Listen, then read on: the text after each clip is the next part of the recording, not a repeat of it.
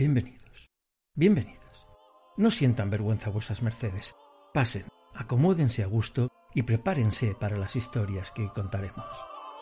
Veo algunas caras nuevas, así que les recuerdo que en este recinto conviene estar lo más en silencio posible, para no perturbar a los espíritus que habitan las leyendas. Y más en esta ocasión, en la que trataremos con personajes muy viejos y temperamentales como son los reyes de antaño. ¿Comenzamos?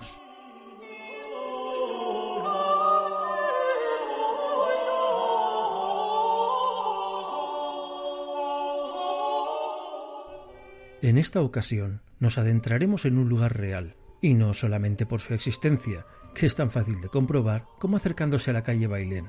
sino porque se trata ni más ni menos que el lugar donde actualmente se alza el conocido como Palacio de Oriente, un asentamiento real por derecho propio, pues lo es desde hace siglos. Es en este lugar donde se alzaba antaño el alcázar que construyeron los reyes castellanos para alojar a la creciente corte y a fin de poder designar lo que entonces era Maguerit como capital del Reino de España, que hasta ese momento era itinerante y se movía al son que más podía beneficiar a los nobles del momento como pasó con el duque de Lerma en el siglo XVII y su empeño en mover la corte de Felipe III, primero a Valladolid y después de vuelta a Madrid, para así poder beneficiarse primero de las amplias tierras que poseía en los alrededores de la ciudad del Pisuerga, y después hacer lo mismo, gracias a las tierras que compró a la baja tras la salida de la corte de Madrid y que se revalorizaron tanto tras su regreso que acabó convirtiéndose en uno de los señores más ricos del mundo, incluso por encima de muchos reyes, incluido el suyo propio aunque acabó teniendo que acudir al Vaticano para que le concediese el capelo cardenalicio, a fin de salvar su vida, porque a instancias de la reina Margarita, gran opositora de los tejemanejes del Lerma, se realizó una investigación que desmontó el enorme entramado de corrupción creado por el, en ese momento, ex valido del rey. Los madrileños, siempre amigos de la burla hacia todo lo que rodease a la corte, extendieron la coplilla que decía Para no morir ahorcado, el mayor ladrón de España, se viste de colorado. Por supuesto, de esto hay otra versión que incluye al duque de Lerma como centro de una enorme conspiración con el confesor del rey, el conde duque de Olivares, el hijo de Lerma y no sé cuántos más miembros de la corte española. No sabemos qué versión es la correcta, eso queda a juicio de cada uno. El caso es que el Alcázar, al principio, era poco más que un castillo construido por los musulmanes tras convertir lo que no era más que un asentamiento rural en la ciudad que llamaron Magrit durante su dominio de la zona, y cuyo nombre proviene de la unión de los términos magre e it, que viene a significar lugar de aguas abundantes, aduciendo seguramente a los muchos arroyos que había en la zona de lo que hoy es el Madrid más antiguo. Con este castillo como elemento base, ya tras la conquista de Madrid por los cristianos, se fue ampliando para alojar a la creciente nube de cortesanos que formaban el séquito real, que cada vez pasaba más tiempo en esta fortaleza hasta que fue designada la ciudad como capital en el siglo XVI, que fue cuando se edificó el Alcázar durante el mandato del emperador Carlos I de España y V de Alemania, y tras sufrir el edificio considerables daños en la denominada Guerra de los Comuneros de Castilla, en la que el pueblo se alzó en armas por los abusivos impuestos y porque el emperador designaba para los puestos de confianza a sus más allegados, que, al igual que él, provenían de los territorios teutones. Con las imágenes de grabados, pinturas y dibujos que han llegado hasta nuestros días, podemos llegar a imaginar la imponente y maciza figura del alcázar madritense, recortada en el perfil de la ciudad y que daba testimonio del poder de sus reales y, valga la redundancia, poderosos habitantes.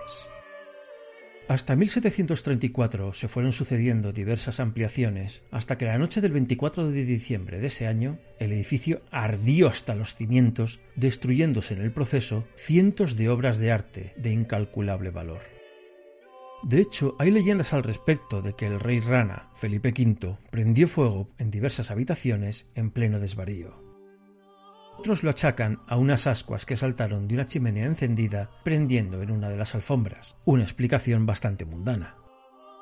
Otras historias achacan el incendio a los fantasmas de los reyes de Castilla, que, furiosos por la presencia de este rey francés, provocaron el incendio. Como ves, hay historias para todos los gustos. Tras ese incendio se empezó a construir el Palacio Real que hoy conocemos como Palacio de Oriente, y que debe su nombre no a su ubicación, que obviamente está en el occidente de la ciudad, sino porque está junto a la Plaza de Oriente, pero esta a su vez debe el nombre a que estaba en el lado oriental del Alcázar. Toda una paradoja.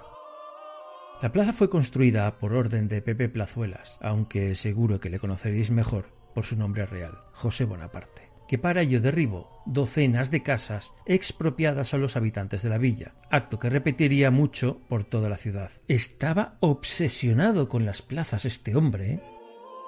En los alrededores del palacio aún se pueden apreciar restos de la muralla original de Madrid, de la que hablaremos en alguna otra ocasión. Por ahora que ya tenemos un contexto histórico para todas estas leyendas, vamos a meternos de lleno en su relato.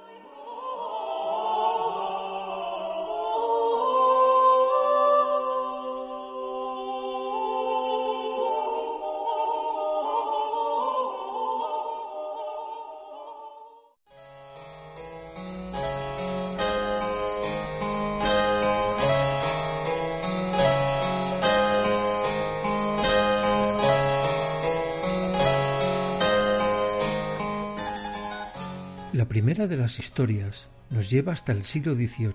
y la he titulado Los reales fantasmas del Palacio de Oriente. En 1714, Felipe V, primer rey Borbón de España, se encuentra con que tiene que alojarse en el viejo Alcázar, ante tamaña ofensa a su buen gusto versallesco, tuerce el gesto, pues el gusto decorativo de los Austrias le resultaba francamente insoportable por lo oscuro y lóbrego del viejo edificio, que pese a su imponente estampa era más fortaleza que palacio. Así que esto no se le hace a un Borbón, debió pensar, pero en francés, por lo que el incendio le fue muy al pelo e inmediatamente dispuso que se construyese un palacio moderno y al gusto versallesco. Antes de ese suceso ya se había trasladado al Palacio del Buen Retiro, un descomunal complejo que comenzó su antecesor Felipe IV y continuó el rey Rana, que convirtió el edificio en residencia oficial del rey con todas las de la ley. ¿Te está gustando este episodio? Hazte fan desde el botón apoyar del podcast de Nivos. Elige tu aportación y podrás escuchar este y el resto de sus episodios extra. Además, ayudarás a su productor a seguir creando contenido con la misma pasión y dedicación.